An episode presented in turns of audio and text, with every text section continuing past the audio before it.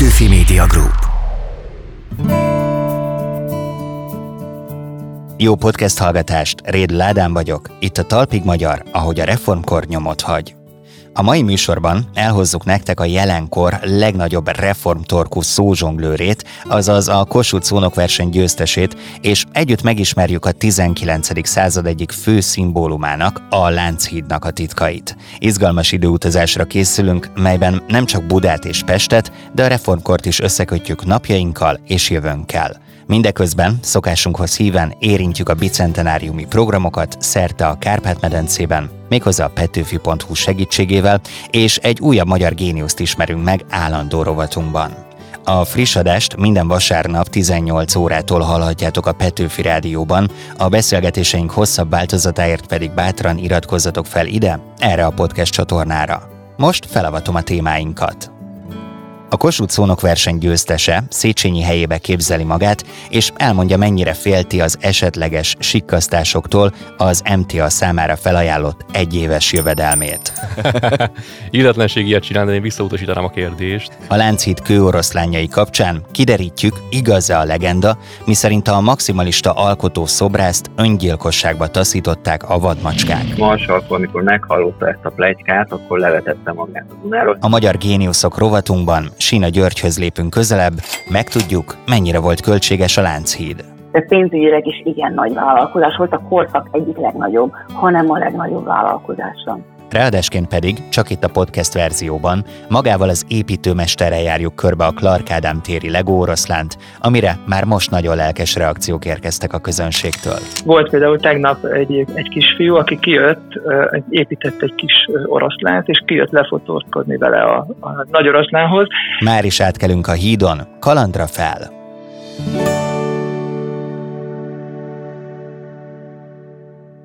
Vajon hogyan reagálna Széchenyi egy podcastben a Magyar Tudós Társaság megalapítására felajánlott egyévi jövedelmét firtató kérdésekre? Hogyan hangozna 21. századi nyelvezetben Kossuth híres haderő megajánlási felszólítása. És melyek lennének Petőfi Sándor legfontosabb gondolatai a sajtószabadságról, hazáról, haladásról. Ezekben a nem mindennapi helyzetekben kellett helytállniuk a Kossuth szónokverseny résztvevőinek. Köszöntöm a stúdióban Pölc Ádámot, a Kazinci Műhely programigazgatóját, az ELTE adjunktusát és Búzás Balást, a Kossuth szónokverseny győztesét. Sziasztok! Szia, köszöntjük a hallgatókat! Sziasztok! Köszönjük. Korábbi műsorokban már foglalkoztunk ezzel a szónok versennyel, de kérlek Ádám egy picit zárkóztast fel azokat, akik még nem hallottak erről. Mit kell tudni a Kossuth szónok versenyről? Ez már a 23. volt. Így van, és 2022-ben mertünk nagyot álmodni a Petőfi Kulturális Ügynökséggel, és úgy gondoltuk, hogy kinyitjuk a szónokversenyt az online térbe is, úgyhogy aki eljutott, vagy indult a szónokversenyen, annak igazából három szinten kellett magát megméretnie. Egy online videó elkészítésével, egy 60 másodperces szónoklat elkészítésével, majd a jelenléti döntőben, ha a zsűri úgy ítélte meg, és bekerült az illető, akkor egy előre elkészített szónoklat bemutatásával, valamint, hogyha ott is a legjobbak között szerepelt, akkor pedig a délutáni vitakörben is részt vehetett. Hmm. Balázs, téged hol talált meg ez az egész? Hogy szembesültél vele? És miért gondoltad azt, hogy neked itt indulnod kell? Én nagyon örültem, hogy kinyitották az online térben, mert én így hallottam róla. Úgy emlékszem, egy barátom küldte el nekem, hogy hozzám ez így illene esetleg. De nekem nem is a, most nem tudom ez mennyire jó így bevallani, de nem a szónok része tetszett a versenynek, hanem azok a gondolatok, amikkel lehetett foglalkozni mondjuk így a, mert akkor az első online fordulóban, és aztán, hogy kiderült a többiben is, hogy ezeken gondolkodni, és aztán, hogyha már kitaláltam, akkor szívesen meg is osztom másokkal. Amúgy itt nagyon izgalmas az, hogy egy újítás, egy csavar az idejében, hogy konkrétan viták, vitás helyzetek merültek fel, amiben érvelni kellett, tulajdonképpen elég erősen gondolkozni azon, hogy mit is mond az ember, ami szerintem ennek a szónoki pályának az egyik legfontosabb pillére. Abszolút, ez így van, és ugye az is növelte a, a vitának a tétjét, hogy a témát a versenyzők ott húzták ki. És nem is akármilyen témákat egyébként, mert szándékosan provokatív témákat adtunk a kezükbe. Ilyeneket például, hogy a magyarok mindig szerencsétlen nép voltak. Ez egy állítás, hogy elég provokatív, azt hiszem. Vagy kegyese a kegyes hazugság, ez volt egy másik vita téma. A harmadik vita téma pedig... Az az volt, az mi is? Hogy a, a nőnek legyen szabad azt, ami a férfinak. Hmm. Azért emlékszem ennyire, mert mi pont ezt húztok partneremmel a vitában. Na várjál, akkor ezt most nézzük meg egy picit. Ezek közül melyik izzasztott meg téged a legjobban? Pont e, ez, amit húztatok? Pont ez, amit húztunk, és főleg azért, mert amikor kihúztam, ugye megkaptuk, hogy pró vagy kontra vagyunk, és én voltam a kontra, tehát ott azzal szembesültem hirtelen, hogy amellett kell élvelnem, hogy a nőnek legyen szabad az, ami a férfinak és ebből most azt gondolom, hogy ezzel te sem értesz egyet. Tehát gyakorlatilag ott kellett érvelned, ami nem a saját meggyőződésed. Aztán elkezdtem gondolkodni, és az, hogy majdnem meggyőztem magam. Mert szerintem egy ilyen jó csavarral úgy tudtam kihozni, hogy ez nem egy nőgyűlölő álláspont az, uh-huh. hogy ne legyen szabad az, hanem ugye nem megyek újra bele a beszédbe, de, de az a lényeg, hogy nem vagyunk egyenlőek a nemi szerepek alapján biológiailag, és akkor ez levonódik a társadalomban is olyan szempontból, hogy sajnos ez a, ez a szabadság nem egyenlő mindkét fél számára. Ja, tehát például ilyen érveket hoztál, hogy igen, egyenlőek vagyunk szellemileg, lelkileg, de mondjuk fizikailag nem. Tehát, hogyha mondjuk egy futóversenyen egy 100 méteres futáson indulna egy férfi meg egy nő, akkor nem lenne összehasonlítható az eredmény mondjuk. Ilyeneket? Hasonlóakat, és akkor úgy hoztam ki, hogy hogyha azáltal, hogy nem mondjuk egyenlők, ez nem jelenti azt, hogy mondjuk a nőket nem kell eléggé támogatnunk, vagy hmm. szupportálnunk a társadalom szempontjából. Egyébként belegondolva, így már amikor kihúzták a témákat, akkor így belegondoltam, hogy hú, hát valószínűleg egyébként Balázsnak van a legnehezebb dolga, mert a téma az nagyon parás téma, és nagyon kíváncsi voltam, hogy hogy oldja meg, és szerintem végtelenül intelligensen és nagyon-nagyon nyitottan állt az egész kérdéshez. Akinek jó a vita kultúrája, az tulajdonképpen bármelyik oldalon tud érvelni, és akkor ez lehet a titok, hogy meg kell találni még az ellenoldalon is azt, amivel tudunk azonosulni? Tehát ez fontos? Igen, ez volt az alapgondolatunk, hogy egy picit próbálják ki magukat esetleg olyan szerepben is, amivel nem biztos, hogy egyet értenek. Sőt, az is érdekesség volt, hogy erről a férfinő egyenjogúság témáról két férfinek kellett vitatkoznia, és ez akkor is érdekes lett volna, ha két nő vitatkozik róla, az is lehetett volna egyébként, mert voltak egyébként női indulok? Voltak, volt, mm. abszolút, és a döntőbe is kerültek ketten, tehát még úgy is kijöhetett volna a lépés, de úgy is érdekes lett volna, ha egy férfi és egy nő vitatkozik bármelyik szerepben. Ugye ezt lehet róla tudni, hogy korábban többször voltál külön díjasa a versenynek. Kimernél állni egy vitára Balázsjal? Ez egy nagyon jó kérdés egyébként. Lehet, hogy abban a témában, amiben neki vitatkoznia kellett, nem lennék annyira magabiztos. Én ezt bevallom őszintén, hogy nehéz téma volt. Nehéz téma volt, de azért, hogyha kapnék 20 percet, akkor szerintem össze tudnám szedni magam. Hallgassunk bele a nyertes szónoklatba. Ez az ország, a mi országunk most bajban van. Éppen ezért úgy is állok most előttetek, mint a jövő generációnak a szócsöve. Ezt a rettenetes feladatot önkényesen nem illik az embernek magára viselnie, én is csak azért veszem magamra, mert a helyzet megkívánja.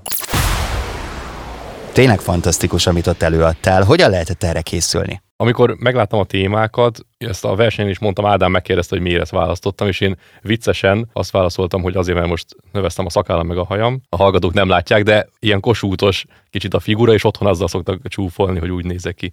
és akkor mondom, akkor már nézzük meg, hogy mit írt. Mert én, én megmondom őszintén, nem, nem emlékeztem erre a beszédére még mm-hmm. iskolából. Ez egy nagyon hosszú beszéd, a haderő meg ajánlási beszéde, de nekem az azért tetszett különösen, mert voltak benne nyilván nagyon jó retorikai eszközök, de én egy kicsit ilyen, ilyen szakmai háttérből közelítettem meg, mint egy ilyen politikai, geopolitikai elemzés az ország helyzetéről. És nekem ez volt igazából a kulcs, ami miatt megtetszett. Hogyha ezt megértem, akkor úgy gondoltam, hogy szépen könnyen vissza tudom adni azt, amit akkor ő gondolt. Mit választottak a legtöbben? Érdekes volt, hogy legtöbben a Petőfis témát választották, nem hagytunk a Petőfis témában olyan korlátot, ami a másik két témában benne volt, tehát nem mondtuk azt, hogy Petőfi Sándorként kell megnyilvánulnia a versenyzőknek, és szerintem ez a szabadság sokaknak tetszett. Ez az egyik dolog, ami miatt ez népszerű volt. A másik szerintem, hogy Petőfi egyébként is egy népszerű személyiség, népszerű költő, valószínűleg a habitusa, a, ez a fajta akkori influencer jellege, ugye, amire ő fölépítettük a szónokversenynek is a, a az imázsát ebben az évben, tehát valószínűleg ez a fajta szabadság, ami Petőfihez több szempontból köthető, szimpatikus volt sokaknak.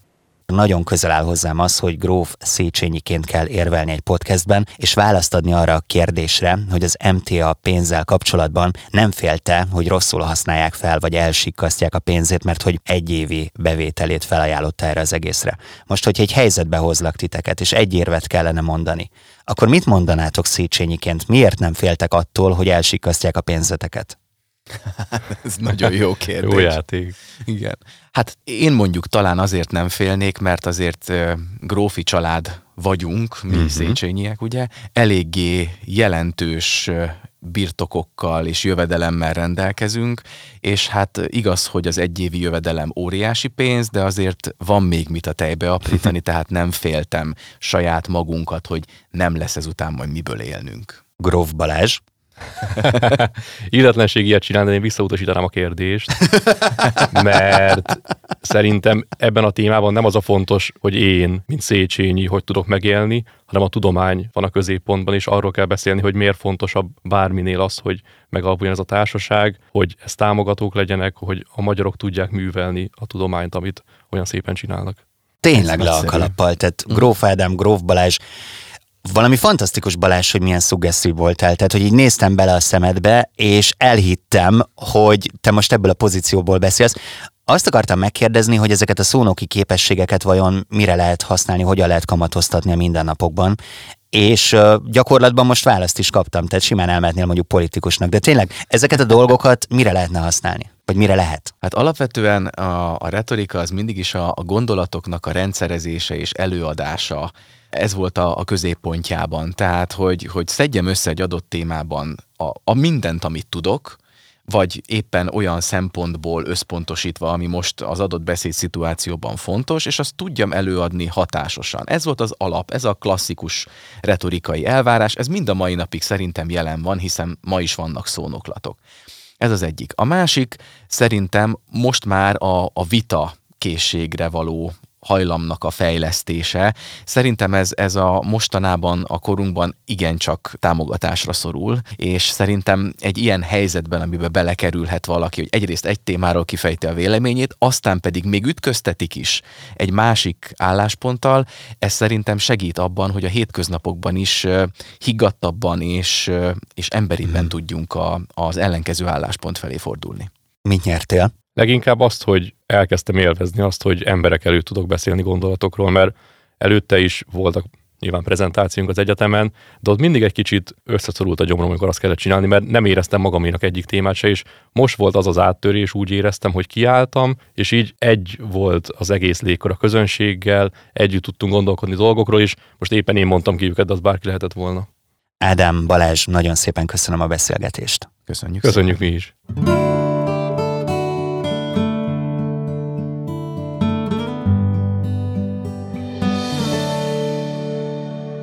Hányattatott sors és gyönyörű végeredmény.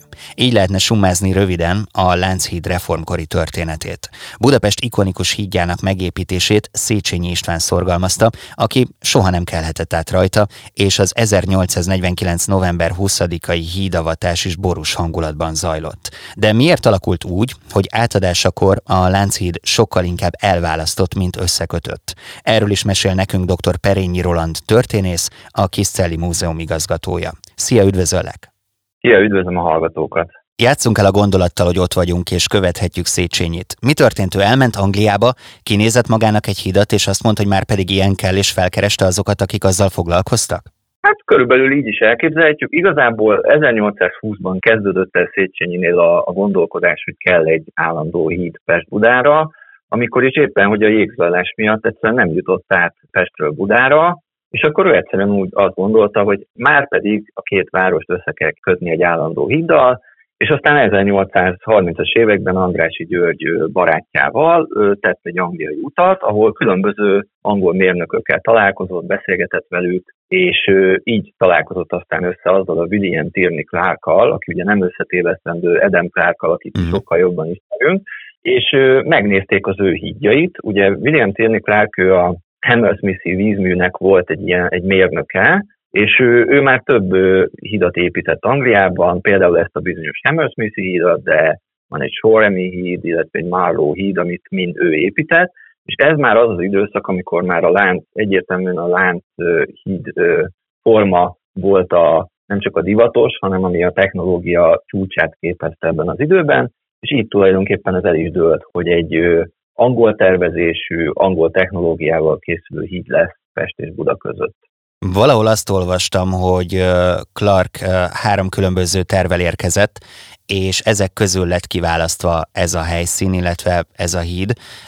Mi lehetett volna még? Illetve a híd egylet miért ezt választotta? Nagyon sokféle híd verzió volt, és nem is William Tierney Clark volt egyébként az egyetlen, hanem volt neki egy másik angol konkurense, ugyanis egy Woody Allen Samuel nevű nagyon gazdag kereskedő is, hogy is mondjam, részt vett ebben a projektben. Ő egy George Rennie nevű építész bízott meg, hogy ő épít, tervezze legalábbis meg ezt a hidat, és aztán tulajdonképpen azt lehet mondani, hogy egy nagyon nagy katasztrófának köszönhető, hogy miért úgy és miért ott épült meg ez a híd, ez pedig az 1838-as árvíz, amikor is a Ugye Széchenyiék és Vodiánerék egy angol szakértő csapatot hívtak ide Pest-Budára, hogy döntsék el, hogy milyen verzióban épülhet meg a híd, és pont ugye ekkor zajlott ez a nagy pusztító árvíz, ami szintén egy ilyen jégzajlással zajló árvíz volt, és a két szakértő tulajdonképpen azt állapította meg egyrészt, hogy nem a legszűkebb pontján épüljön meg ez a híd a Dunának, a lehető legkevesebb pillérrel épüljön meg, ugye éppen a jégzajlás miatt, hogy a jég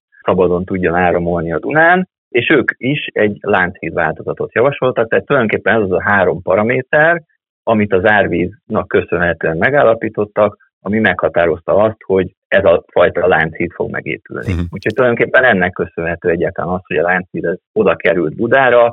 Voltak olyan tervek, ami szerint a Gellért hegyhez közelebb, tehát mondjuk nagyjából a mai Erzsébet hídnak a helyén épült volna, de ez ugye a túl szűk meder miatt nem valósult aztán meg. Itt említetted már a jégzajlást, de milyen nehézségekkel kellett még megküzdeni a Széchenyinek, hogy megvalósulhasson ez a grandiózus ötlete? Ugye egyrészt a pilléreket valahogy meg kell építeni. Ugye ezeket szárazon lehet építeni, a folyó hát majdnem, hogy a közepén. Ez egy nagyon, nagyon komoly, nem csak logisztikailag, hanem, hanem ugye munkaerő és, és tervezés és minden szempontjából egy nagyon komoly feladat volt. Ugye ez úgy nézett ki, hogy először cölöpöket vertek le, közgépek segítségével, három réteg cölöpöt vertek le, aztán ezt ilyen vízzáró anyaggal töltötték ki, kiszivattyúzták a vizet, és akkor épülhettek meg a, úgy nevezik egyébként, hogy jászolgát, ekkor kezdték el megépíteni a, a, a Duna medrében a két pillért, és hát ugye, ami még ezután következett igazából, az ugye egyrészt az Angliában legyártott láncelemek, ugye minden vaselemet, minden fontosabb tartóelemet azt Angliában gyártottak le, most ugye ezt a 19. században Magyarországra hozni azért ez nem egy kis feladat hajóval érkezett, Rotterdamon keresztül, a Rajna-Majna Duna csatornán mhm. keresztül nagyon hosszú időn keresztül, ideig tartott, mire ide érkezett egyáltalán. Ugye ehhez kellett angol szakértelem, tehát több száz angol munkás költözött erre az időre Pest Budára, akkor ugye ehhez kellett még rengeteg fa, rengeteg kő, ezeket mind a, az akkori osztrák birodalomnak a különböző helyeiről hozták, például a gránitköveknek egy része az Mauthausenből érkezett, a Váci kőbányából is érkezett, akkor a fák Szlavóniából jöttek. Ma ez, ez olyan viszonylag egyszerűnek tűnik, de azért a 19. században azok mellett, a közlekedési viszonyok mellett ez egy nagyon komoly feladat volt, és hát tulajdonképpen ennek köszönhető az, hogy azért majd, hogy nem tíz évig tartott, amíg megépítették a hidat. Mi volt szerinted a legnagyobb hozománya ennek? Tehát mi volt a reformkori emberek számára a legnagyobb előnye annak, hogy van egy híd Pest és Buda, Buda és Pest között? Hát egyrészt ugye egész évben átjárható volt a Duna, ami azért egy nagyon nagy különbség a korábbi évekhez képest. Ugye előtte egy hajóíd volt, amit télen el kellett bontani, és hogyha olyan volt éppen a helyzet, hogy befagyott a Duna, akkor nyilván ott át tudtak közlekedni. Innentől kezdve ez a probléma ez megoldódott. Na jó, de mindezt híd pénzért, nem? Mennyit kellett fizetni, hogy átmenjek? Abszolút. Hát elég komoly összeget, ugye, és ez, és ez a másik nagyon fontos változás, ami a Láncidon. Ugye a Láncidon is kellett fizetni hídvámot, egészen 1918-ig egyébként. Viszont egy nagyon nagy különbség, és ez, ez is csak egy ilyen apróságnak tűnik, de valójában egy nagyon nagy változást jelent a reformkorban, hogy ugye mindenkinek fizetni kellett. Eddig a nemesek mentesültek a hídbán fizetése alól, innentől kezdve mindenkinek egységesen hídbárcát kellett vásárolnia. Mennyi volt, mennyi volt a hídvám? Ez folyamatosan változott, de azért egy nem arisztokratának azért ez egy komoly tétel volt, hmm. hogyha többször át kellett kelni a Dunán. Most azon gondolkodom, hogy ugyanakkor beszélhetünk itt erről a rózsaszín ködös vidám részről, de sajnos a történetnek a vége csak a híd elkészülte szempontjából happy endes, mert hogy például Széchenyi soha nem kelhetett át a hídon, sőt volt egy komoly balesete is a hídnál, illetve a tervezők sem voltak ott a híd átadónál. Miért alakult úgy a Lánchíd átadásakor, hogy sokkal inkább elválasztott, mint összekötött?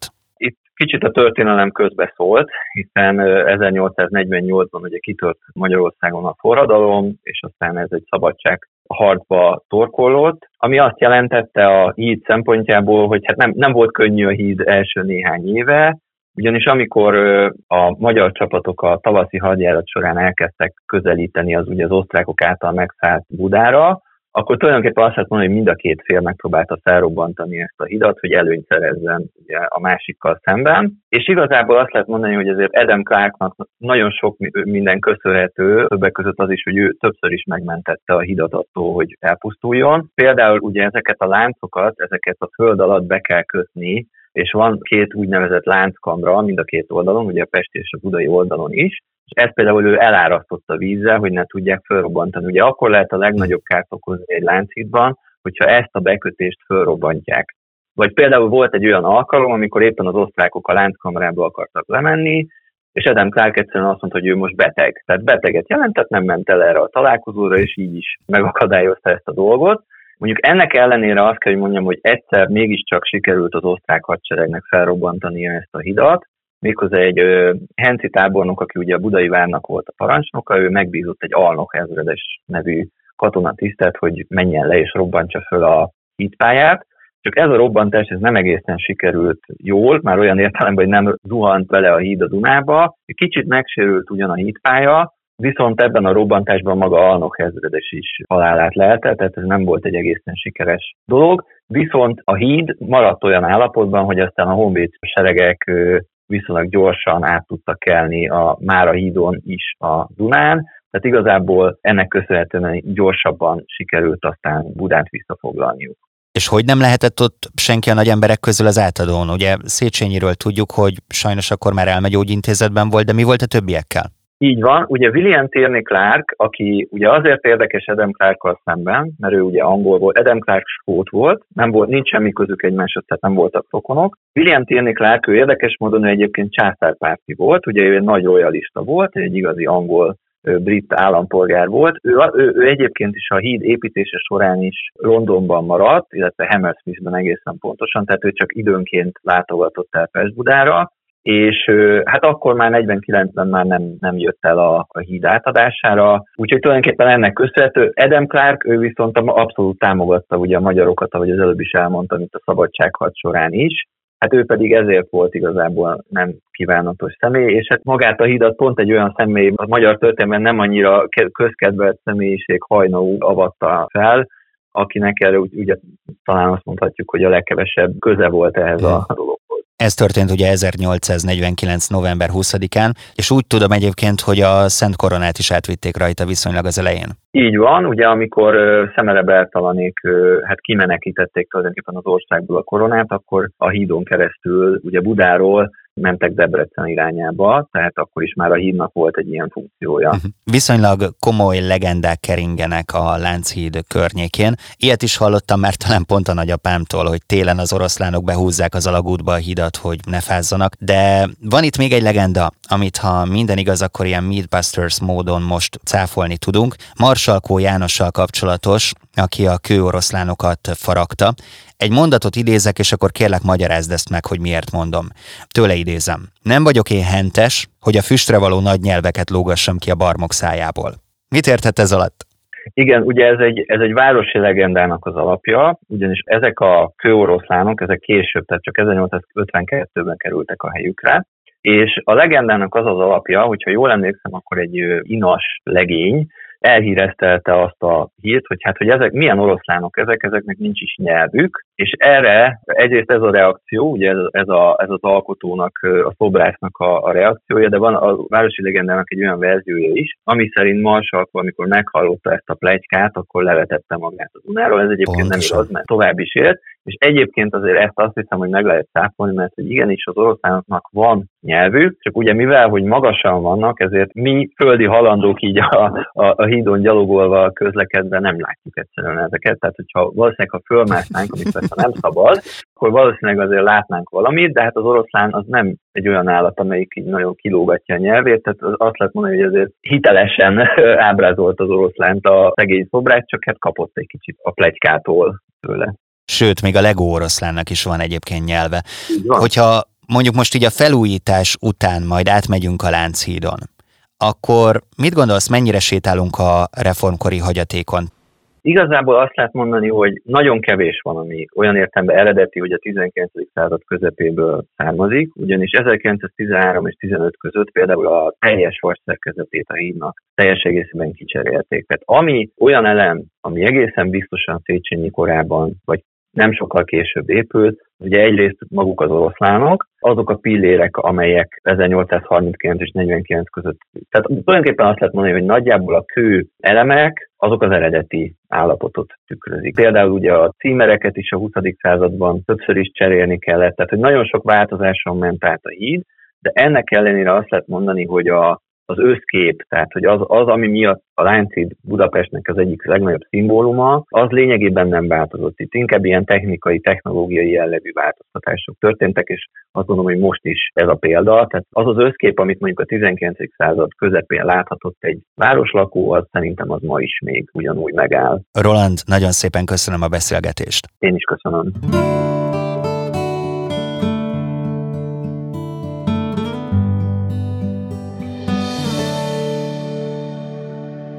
A mára már elfeledett, ám egykor dúsgazdag Sina család nélkül nem biztos, hogy ma állna a Lánchíd és a Magyar Tudományos Akadémia. Sina György a magyar gazdasági fejlődés egyik motorjának számított a reformkorban. Ez bizonyítja, hogy a báró volt a Lánchíd legnagyobb finanszírozója is. De miköze a családnak Jókai Mór az Aranyember című regényéhez? A vonalban Basics Beatrix művészet történész. Szia, üdvözöllek! Én is üdvözöllek, köszönöm szépen a felkérést. Kezdjük talán ezzel a jókai regényel. Ő az aranyember? Mára szinte közhelyszámba megy, hogy a Sina család tagjai, ha talán nem is teljesen egyértelműen egy személyre vonatkoztathatóan, de adták a mintát Jókai aranyemberéhez. Ennek sokféle feldolgozása van, persze itt fontos arról beszélnünk, hogy egy olyan feldolgozás is született, amely a Sina család egyes tagjainak az irodalomban történő megjelenését tárgyalja. Ez Kerényi B. Eszter tollából született, Gödöllön 2003-ban adták ki, tehát mindenkinek javasolom, próbálja megszerezni ezt a kiadványt, nagyon szép, nagyon sok képpel, és olvassa el. Miért támogatta a magyar gazdaság és tudományos élet törekvéseit egy görög származású bankár Sina György? Mik voltak a jelentősebb mecenatúrái idehaza? Hú, ezt nehéz lenne felsorolni, és hosszú, mert szinte mindent. Elképesztő széles választékában támogatta az akkori reformkori magyarországi fejlődést. Ennek természetesen többféle oka volt. Az egyik, hogy a gazdag családok és miután ő Görögországból származott, ezért egyfajta beilleszkedési lehetőség is volt a magyar társadalomba támogatni a reformkori intézményeket, támogatni azokat az alapításokat, ugye említettük már a, Magyar Tudományos Akadémiát, amelyek a reformkornak a fontos létesítményei voltak, és hát mondom, ez a beilleszkedés is egyfelől nagyon fontos szempont volt. A kereskedésből származó pénz az nagyon sokak számára egy olyan lehetőség volt, ami ezt a részben kulturális, részben gazdasági, mert ez is nagyon fontos,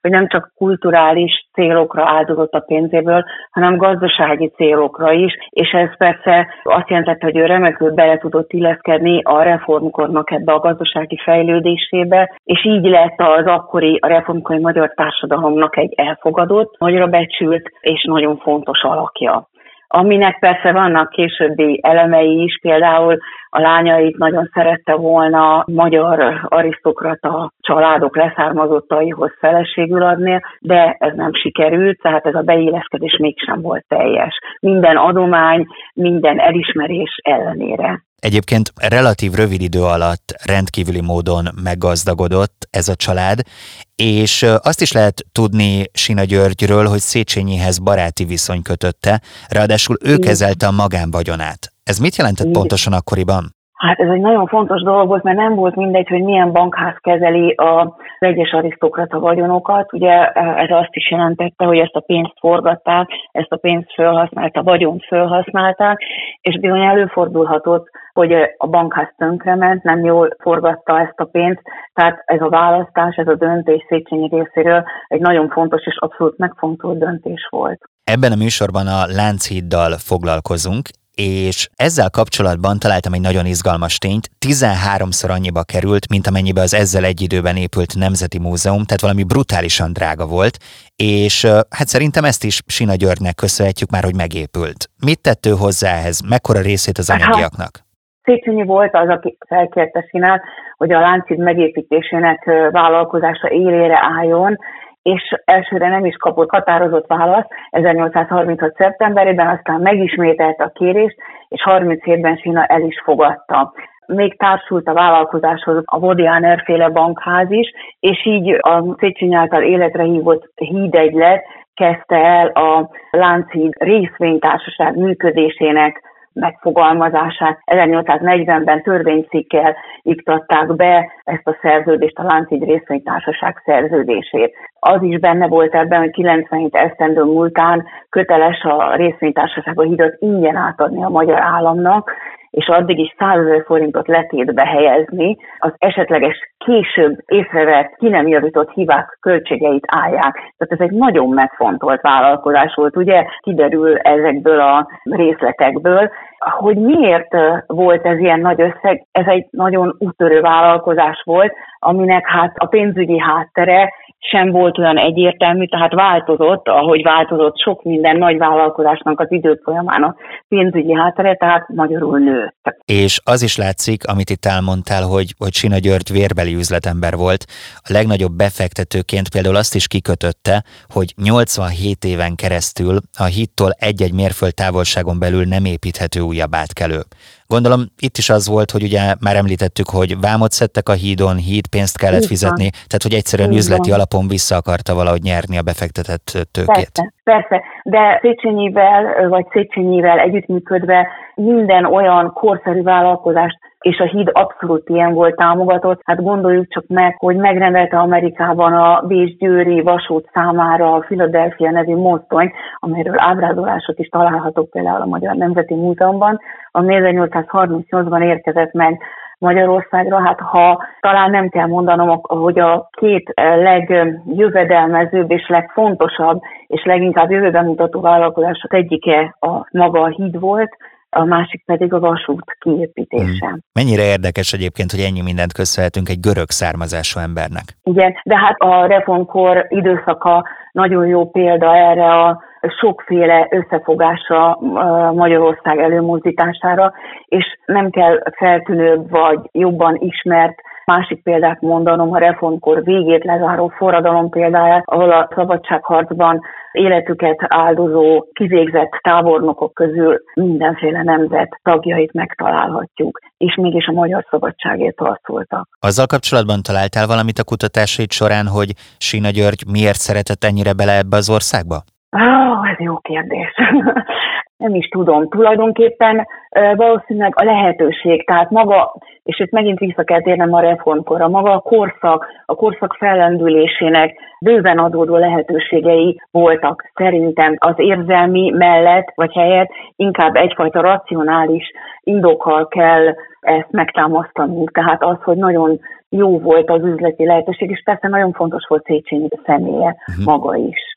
Végül a híd visszavásárlása állami frontról hamarabb megtörtént, viszont a Sina család címere a mai Igen. napig látható a Lánchídon, és Igen. a szallagon a családi jelszó szerepel, ami úgy hangzik, hogy szervere intaminatum, azaz megmaradni fedhetetlennek. Mit jelentett ez Igen. számukra? Az, hogy átlátható legyen, hogy tiszta, törvénycikkben megfogalmazottaknak megfelelő legyen az egész munka, és ez így is történt. Egyébként nagyon érdekes, hogy az az Adam Clark, aki vezette a munkálatokat, az nagyon nagy elismeréssel nyilatkozott Sina Györgyről, hogy milyen hozzáértéssel viselkedik, amikor tárgyalnak. Egy idézetet kiválasztottam tőle, a báró igazság szerint nagyon kedvesen viselkedett, sokkal kellemesebb ember, mint amire számítottam. Uh-huh. Ez egy ebéd kapcsán írta le, az ebéd pompás volt. Ezüstányérok, csodálatos borok, inasok ezüstsújtásos Libériában. Szerinted ez a kőkemény üzletember, Sina György, mit szólt volna ahhoz, hogyha azt mondom neki, hogy valamikor a távoli jövőben, mondjuk 2022-ben ingyen lehet átkelni a Lánchídon? Ha mai fejjel gondolkodom, hogy mi hogy gondolunk a távoli jövőre, én azt gondolom, hogy ő elképzelhetőnek tartotta, és egyáltalán nem meglepőnek vagy megdöbbentőnek. Beatrix, nagyon szépen köszönöm. Én is nagyon szépen köszönöm a felkérést. Maradjunk az Oroszlános híd környékén, csak most vizsgálódjunk egy másik aspektusból. Egy exkluzív beszélgetés következik, amit csak a podcast verzióban hallhattok. Apropó, vadmacska, nem jön ki a matek, van egy ötödik. Már is leleplezzük.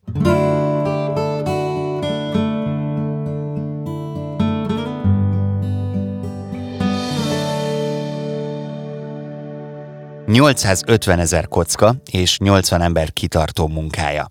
Ez kellett Budapest legújabb látványosságához. A szemfüles városlakók és a turisták bizonyára észrevették, hogy egyel több oroszlán vigyázza a láncidat néhány napja. A különleges nagy macska legóból készült. Aggodalomra semmi ok, nem tör a kőoroszlánok babérjaira, akik azóta már elfoglalták a szokott helyüket a híd budai oldalán. De hogy került egy legóból készült oroszlán a Clark Ádám térre? Erről beszél Dóci Balázs, Legó építőmester. Ő van velem itt a vonalban. Szia, üdvözöllek! Szervusz, jó napot! Ha én veszek 850 ezer legókockát otthonra, akkor meg tudnám ezt építeni odahaza, vagy vannak benne speciális elemek is? Ö, nincsenek benne speciális elemek. Azt hiszem, hogy 28 vagy 30 féle darabot használtunk összesen. Teljesen egyszerű kockákat, tehát 204-es, 208-as, 208-as és tovább. Ezek mind-mind abszolút szabványos kockák, tehát elméletben igen. És honnan szereztetek ennyi kockát? Ilyenkor mi a helyzet? Bementek a Legóhoz és elmondjátok, hogy szeretnénk egy ilyet építeni, és adjatok kockát kérlek, vagy esetleg összeöntitek a saját gyűjteményeteket? Abban a szerencsés helyzetben voltunk, hogy maga az ötlet kitalálója az a Lego Magyarország volt, tehát ők biztosították a, a kockákat, és amúgy meg itt készül a Lego kockáknak egy nagy része már évek óta a Nyíregyházi gyárban. Tehát konkrétan a Nyíregyházi gyárból szereztük a kockákat, és nekem ez egy nagyon nagy gyerekkori álmom volt, amikor a szomszéd gyerekekkel összeöntöttük a készleteinket, és próbáltunk valami nagyot építeni, de mindig a végén elfogyott, és akkor mm. az volt, hogy ott más színből kell ilyesmi. De az oroszlánhoz képzeld el, hogy volt egy pont, amikor az egyik fajta kockából, amiből a legtöbb kellett, a 2008-as, abból külön nekünk gyártottak egy százezer darabot. Az eléggé menő volt, és a gyerekkori traumámat is ezáltal sikerült feldolgoznom, hogy egyszerűen nem tudott elfogyni a kocka. Te gyakorlatilag a kifogyhatatlan Lego készletből építhettél, ez tényleg fantasztikus. Amúgy láttam már Lego építőmesterekről videót, és náluk általában a garázsban van egy ilyen hatalmas raktárpolc, és azon vannak mindenféle műanyag dobozok, és mindegyikben csak egy színű, illetve egy méretű kockából rengeteg. Nálad is így kell elképzelni oda-haza? Van valamennyi kockám raktáron is, de kevesebb. De mivel amúgy is szinte mindent megtervezek előre számítógépen, azért fölösleges ilyen nagy mennyiséget tartanom. Tehát mindig tervezés, rendelés, építés, így néz ki a munkamenetem. Jó, hogy mondtad ezt a tervezést. Én egy picit utána kutattam az egésznek, és azt mondtad, hogy nem kellenek olyan kockák az oroszlánhoz, amik mondjuk nekem otthon ne lehetnének meg, de találtam egy olyan információt is, hogy van egy elég komoly fém alap az egészhez. Erre miért volt szükség? Miért nem lehetett mondjuk egy ilyen legó alapra építeni a dolgot? Hát azért a, a Legóból meglepően erős dolgokat lehet építeni, nagyobb méretben is, de azért ez, ez ugye túlment ezen a, a kereten, tehát három tonnás szobrot nem lehetett volna biztonsággal megemelni, hogyha Legóból van. Tehát egész egyszerűen a, a műanyagnak a, a műszaki tulajdonságai ezt nem teszik lehetővé. Tehát ezért minden nagyobb szobor egyébként, amit a Lego lentekben is lehet látni, vagy plázákban, kivétel nélkül a biztonság kedvéért fém váz erősíti meg belülről. Nyugodtan javíts ki, hogyha valamit rosszul mondok, de hogyha jól matekoztam, akkor ez nagyjából a negyede súlyában az eredeti kőoroszlánnak, 5,8 méter hosszú, 1,7 méter széles, és 2,45 század méter magas. Tehát, hogy gyakorlatilag tényleg egy monumentális építményről van szó. Ez az oroszlán tömör vagy üreges? üreges, mégpedig azért, mert hogy igazából teljesen fölösleges lenne tele rakni kockával, meg, meg nagyon időigényes is lenne, és az összes ilyen nagy szobor úgy készül, hogy van egy héj, és az különféle vastagságúra építjük, ez az oroszlán esetén minimum 8 bütyök. Tehát mindenütt legalább 8 bütyök, azaz 64 mm vastag külső héja van, és belül pedig egy kettő bütyök széles vázrendszer köti össze, mert hogy ilyen méretnél már a héj az így el tudna mozogni, csavarodni, tehát nem ott köt neki fönt, ahol kéne. Úgyhogy így fogja össze belülről ez a rácsozat tulajdonképpen az egészet. Kicsit beszéljünk arról, hogy hogyan zajlik egy ilyen szobor elkészítése a tervezéstől a kivitelezésig. Én úgy tudom, hogy ti 3D szkennelhettétek az eredeti oroszlánt, ez azt jelenti, hogy kettesben voltál a vadmacskával? Sajnos nem. Én nem voltam ott személy szerint. A restaurátor műhelyben, ahol a 3D szkennelést végezték, azt kollégák végezték el, és utána ebből a 3D szkennelésből azt kaptam már meg, és abból készítettem el a szobornak a Lego tervét. És akkor uh, utána, amikor megvan ez a 3D terv, akkor gyakorlatilag rétegenként építjük. Tehát képzeld el, hogy mint hogyha felszeletelnénk palacsintákra a uh-huh. szobrot, és egyszerre egy réteget építünk.